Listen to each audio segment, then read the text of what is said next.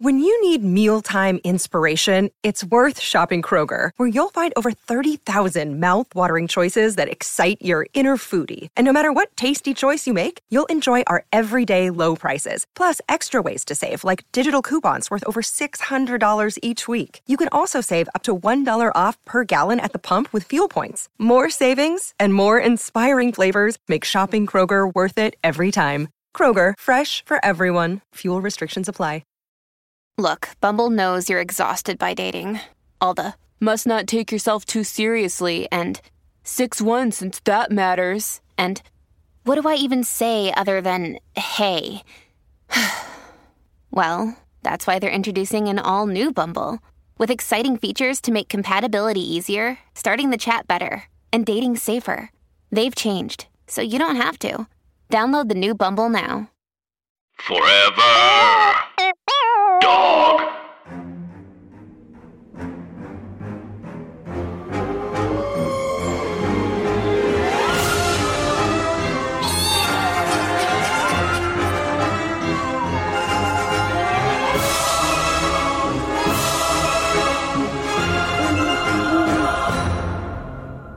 Welcome back, everyone. Welcome. We are, of course, talking about the story from Alvin Schwartz and Stephen Gammell's Scary Stories to Tell in the Dark, The Wendigo, unpacking a lot of the problematic um, things that make us go, ooh, in a way that is not thrilling, but in a way that is self reflective.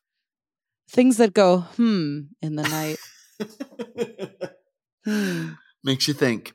Um, think. And we are uh, still reading research from the wonderful spooky teacher of the pod, Kari, uh, who sent us in not only insights into the larger nine part novella that the story is based on, but also some larger contextual information about the um, uh, lore around the Wendigo and its indigenous origins. It's this is amazing. It's so fascinating. Yeah. Um, so this part I'm really fascinated by, Anna. Pop culture monster fans might notice that neither Schwartz nor Blackwood's version of the Wendigo really matches versions of it they might have encountered in shows like Supernatural or Grimm or video games like Until Dawn. Most notably, Schwartz and Blackwood's versions aren't particularly hungry for human flesh. Hmm. I'm going to proceed this next section with the clear statement that I'm not Native American and not of the First Nations, and I don't have any real cultural background there. I'm operating solely off of academic articles that I read in weird, scary story fueled haze. Thank you for that context, Kari. Sick. Uh, I encourage anyone with a more intimate knowledge of these traditions to please, please correct me if I get this wrong. And that goes for all of you, gentle listeners. I know we have uh, some native listeners, all of whom we love very much. Um, and yeah, if you have any insight into this, if we're getting something completely wrong, please do let us know. I'm wrong about 76% of things. So uh, I'm more Most than happy to issue a correction. Um, okay, here we go.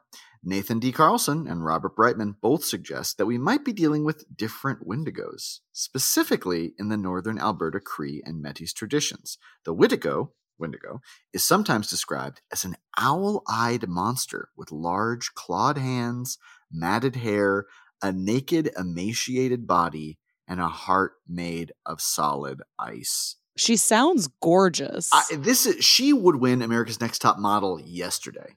she would, and she'd immediately be be with Ryan Murphy living in his house. I know, and people would instantly be like, "Icon," and you'd go to her IMDb, and she has like two credits.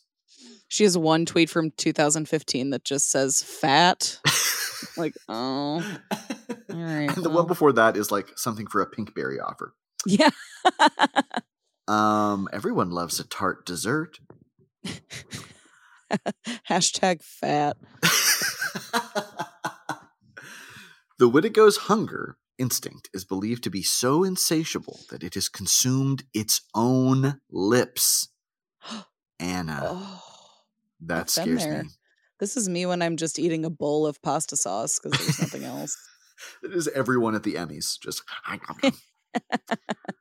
um, but in broader Algonquin traditions, it's a human transformed by a monstrous hunger through curse or circumstance. So it's possible that the iteration of the Wendigo slash Wendigo, different spellings that that Kari ran across, in Schwartz and Blackwood's versions come from the Witigo of the Cree tradition rather than the more popularized cannibalistic monster.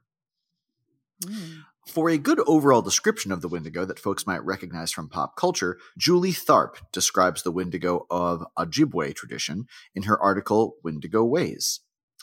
A Wendigo is defined as a cannibalistic monster set loose by human greed, envy, and jealousy. Traditional Ojibwe Wendigo stories usually focus on the starving time of winter when food is in short supply, and anyone taking more than their share effectively eats into the bodies of those around them. Oh, these caution isn't that isn't that really that's such a good representation of that. It's true too. hmm These cautionary tales strive to impress upon their listeners the absolute need for balance and self restraint in human relations, as in human interaction with the natural world. Once the Wendigo is set loose, it might devour anyone and everyone, including the one who gave it life.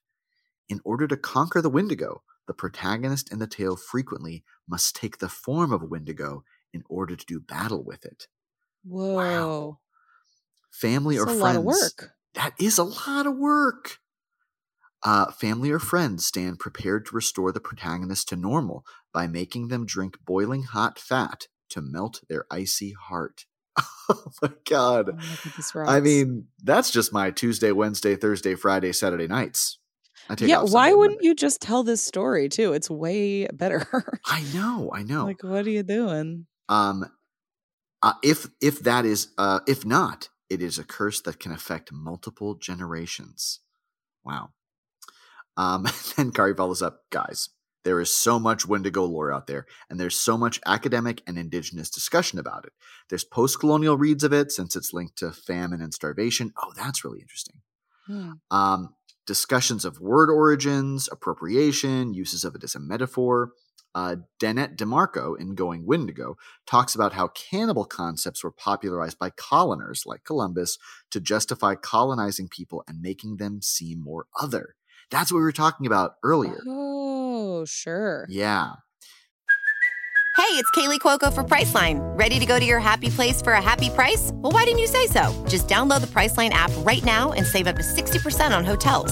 So, whether it's Cousin Kevin's Kazoo concert in Kansas City, go Kevin, or Becky's Bachelorette Bash in Bermuda, you never have to miss a trip ever again. So, download the Priceline app today. Your savings are waiting. Go to your happy place for a happy price. Go to your happy price, Priceline. This might have contributed and might still contribute to the popularity of Wendigo stories in pop culture. That is definitely something to think about. Wow. Uh, Leanne Betasamosake Simpson talks about the symbolic nature of the Wendigo in the Nishnaabeg view worldview. Again, please let me know if I'm pronouncing these things wrong. A lot of them I looked up how to pronounce them, and some of them I couldn't find, uh, but I'm more than happy to issue corrections. Noting that the creature also symbolizes the potentially addictive part of the human condition when certain desires are indulged. This stimulates more indulgent until all reason and control are lost. One of the most common reads I came across was that the Wendigo psychosis, uh, in which a person succumbs to a cannibalistic mania, is likely rooted in famine and resource scarcity, both pre and post Western contact. There's some debate on it being classified as a medical category, whether it should or should not. Uh, but there's a really tragic story from 1879 involving a Plains Cree trapper named Swift Runner. It's really dark, like too dark for your gentle listeners, so I don't recommend Googling the story unless you have a strong stomach. Wow. Oh, Kari, we so thank you for knowing about our soft, smooth brains. Uh, Wendigo signs and symptoms. Now you're talking my language. Um, next, something that I might that I suspect Andrew might like. You're completely correct. A breakdown of incipient Wendigo symptoms in Algonquin traditions, courtesy of Nathan Carlson's Reviving Wendigo article. Becoming a Wendigo. Here are some ways, Anna, that could work. Uh, something you could do: cannibalism consuming the flesh the flesh of another human uh, also consumes their spirit resulting in the exacerbation of humans traits especially hunger and causing it to expand out of control does does cannibalism fall under like um a fear thing for you anna does that scare you God, it, it always, whenever someone brings it up, which is eight or nine times an hour. Um, I'm always like, it's something that I always forget to think about.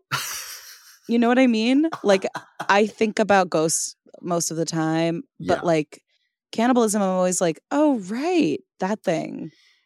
Yeah. Um, but it, it is scary. But I think when it comes up, I'm always like, why wasn't I thinking about cannibalism?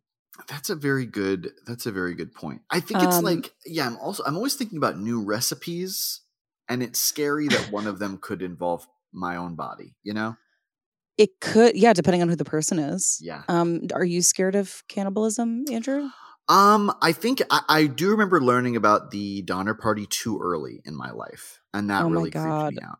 Yeah, I think I learned about it from The Shining, which I saw when I was 10, Yeah. which is just too early for a lot of things, but Oh my God. The read of Danny's line. You mean they ate, ate each, each other up. up? Insane. I can always depend on you to know the exact pronunciation of that line. You mean they?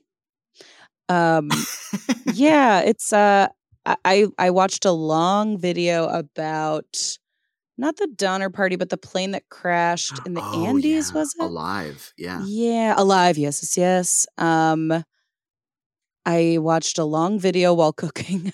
That's a problem. Good. um, and uh, they gave a lot of information about like what parts they ate and when, and who was fine with it and who Yeah. was not, and um, ugh, it's so uh, graphic, and it's crazy that they know all that stuff. I know.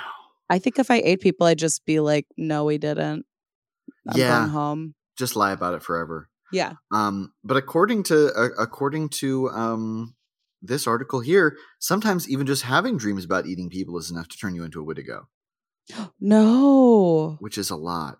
And then there's also the potentiality of spirit power that a person could be cursed to become a Wittigo, either directly or indirectly, by orchestrating a situation in which they are forced to eat another person, or by initiating the transformation outright.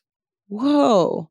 Yeah, this was something it came up earlier when it said um that somebody could, or like a, a creator of a Wendigo. I didn't Mhm. think that it seemed like just sort of a naturally occurring thing, Yeah, but it never occurred to me that you could transform into one. I know it's kind of like I, I think sometimes that's probably why it gets consolidated in with like werewolfy type stuff, you know. Sure. Um, I mean, sure. I mean, sure. And it, here's some general symptoms of being a Wendigo. Oh, you might. No, we're not doing that. no, We're no, not doing that. this is We're a not. Foxworthy free podcast. We've It is. We promised you that on the first day. Um, so here's some symptoms, Anna: stupor, catatonia, depression, paranoia, inability to hold down food, nausea and vomiting, emaciation, awry or glazed looking eyes, swelling of the face, trunk, or limbs, or violence and shouting. You with the unusual vocal sounds. I have most of that. yeah, I know. We're we're about 80% on the way to Wendigoism. I thought you were going to say inability to hold down a job. like, uh, I mean, I wouldn't put it past a Wendigo. Um, specific symptoms are uh, hallucinating that others, particularly children or relatives, appear as food or game animals. so every. Looney Tunes character has been a Wendigo this whole time. just slowly turning into an Easter ham. um, and the perception of your heart freezing or the formation of ice in your chest or guts. Oh, that's so evocative. Yeah, this is so visceral. It's a lot about like hunger and uncomfortable uncomfortable body sensations. Yeah, absolutely. Um okay. Uh and here's some cures everybody if you're looking out. Um the victim must consume heated or even boiling liquid animal fat such as bear grease, beaver fat or sturgeon oil. All of those do sound like lubes, I will say. I was going to say bear grease is available for purchase Yeah. um, on our website, which we don't have. um, if the cure worked, then the victim would cough up or discharge ice from their mouth as an indicator that the Wendigo's core of ice was melted. Certain ceremonies could also be performed to help overcome the Wendigo entity. If a victim could not be cured, death might be the only solution. This Hi. Yeah. So what we're recommending is euthanasia. You have to be, you have to, the only thing that will make you better is we kill you. Yeah, I got diagnosed with a kidney stone last week, and that is kind of what it felt like they said to me. Andrew scary. Have you thought about dying, sir? Um, oh, and then you got to cremate the Wendigo's body afterwards, or else it's going to come back to life. I hate to break it to you. the ash, I wonder if that's part of where the ashes thing comes from at the end of Oh, the scary story story. Yeah, that's a good point. Oh, this is interesting. Um, if you're interested in reading books with Wendigo themes, check out Anishinaabe author Louise Erdrich's body of work. The Antelope Wife incorporates the idea of the Wendigo as a metaphor for acts of consuming and devouring in the world. Uh, also has a great short poem from the Wendigo's point of view. Ooh, it's scary, intense, and very cool. I will absolutely check that out. Uh, holy moly, I know that was a lot. Feel free to pick and choose whatever you want to use. I know that I 100% went overboard here. Not at all, Kari. I just got into a thing where everything I was reading was interesting and I just couldn't stop devouring article after article after article after article. Kari. Clemens, um, who then left a very generous uh, uh, list of sources, which is so helpful. Did she give us any um like money? She gave us she gave us eight dollars in Kohl's cash. Thank you. Kari.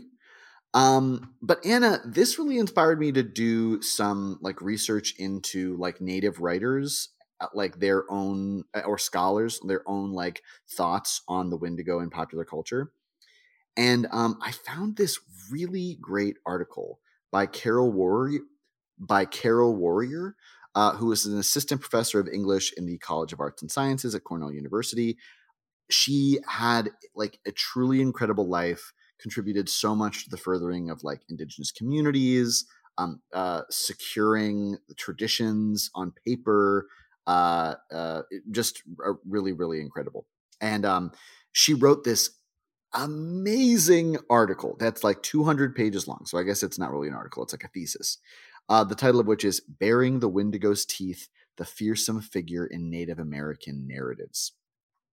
Yes. It's like I've started reading it a couple days ago. I, I I have to admit, like I've only made a small dent in it, but I will be reading the whole thing because it essentially takes um so many different what we think of as like American monsters and ties them to the influence of uh, native stories and how those things are um, utilized either uh, irresponsibly or in damaging ways or sometimes like accidentally in positive ways um, but it like stems from like vampires to the blob uh, but the wendigo is heavily featured.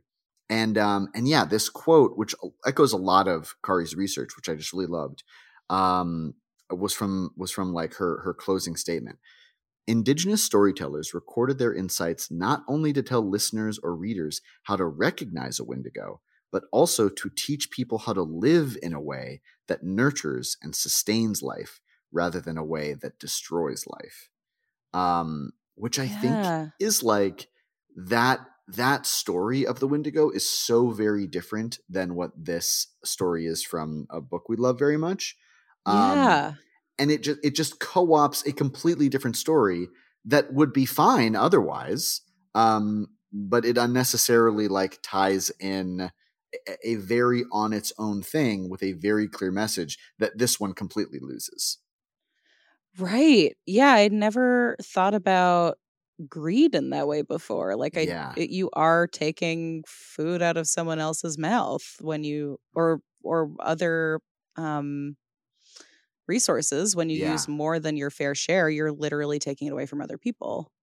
yeah and there's something like it's interesting because there's so many so many scary stories I read are cautionary tales of like don't do this or you'll be punished um but very rarely does it present the way in which you can avoid that and actually come to a more positive outcome it's just about like avoiding danger and in so many of these stories that we've um that we've kind of uncovered through the help of a gentle listener and through other native scholars is like those stories are about like how to help someone overcome this toxic behavior you know Yeah, it's beautiful. Yeah. Um it's I, I, am I allowed to go to grad school to write about Marxist readings of the Wendigo?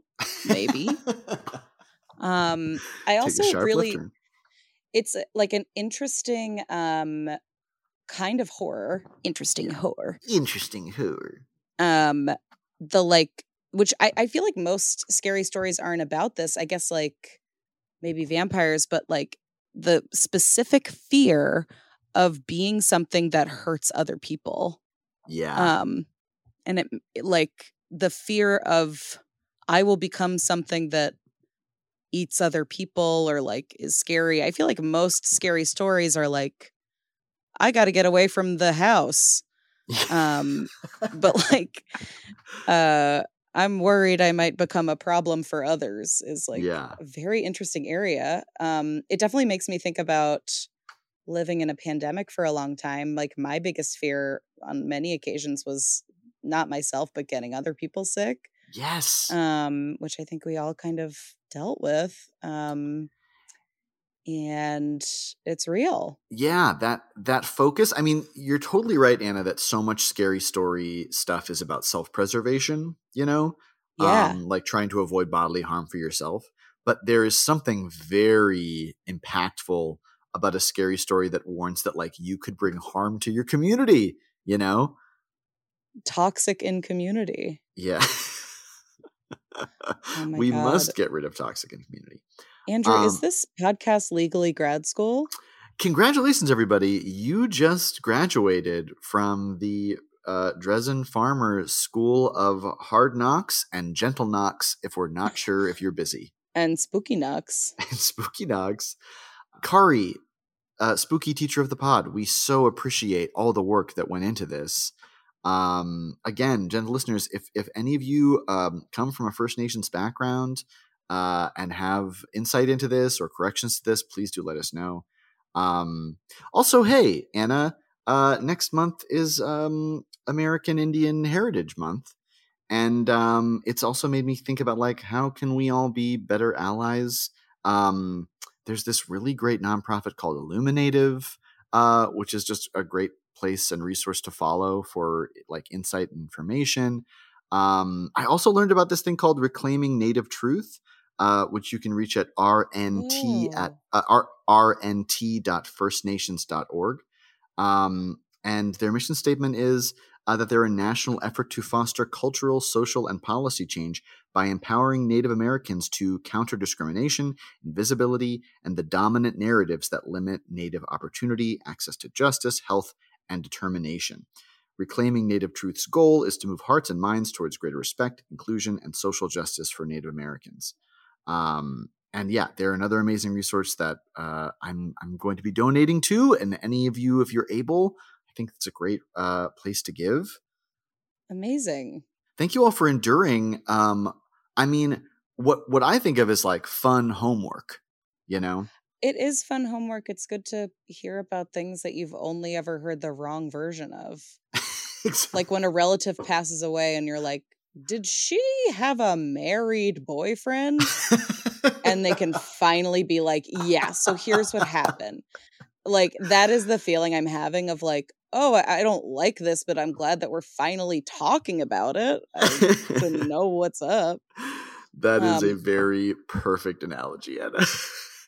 Oh my god. Um, before we go, Anna, um, do you think we have some time for a couple very short, scary, Scary ideas, for, things, that could that happen? happen. Yes. Would you like to go first or second? Um, I think I'm gonna go first. Okay. Uh, you are ready for bed, and you reach over to your bedside lamp to pull the little string that turns out the light. But when you pull it, you realize that something weird is tied to the end, and you look at it, and it's a tooth. And then you realize that one of your front teeth is missing. That, That could, could happen. happen. Remember, go be careful with your lamps Be careful with your lamps. and make sure it's not teeth. Make sure do do not anger any fairies that could take a tooth and tie it to your bedside lamp nozzle thing. You guys have to stop doing this. Um, oh my god, Andrew's scary. Scary. Okay, I have one. It is opening night of your extremely fancy sit down past- pa- steak steak pasta restaurant. And everything is going according to plan. The diners are fancy. And everyone's wearing their best clothes. And you are watching it all from your office, uh, which is above the kitchen. And everything goes really good. And then one and every everyone says I liked everything I ate and the place was beautiful. And you say, "Oh, thank you." And then you have a very happy life. and everything's fine. And one day,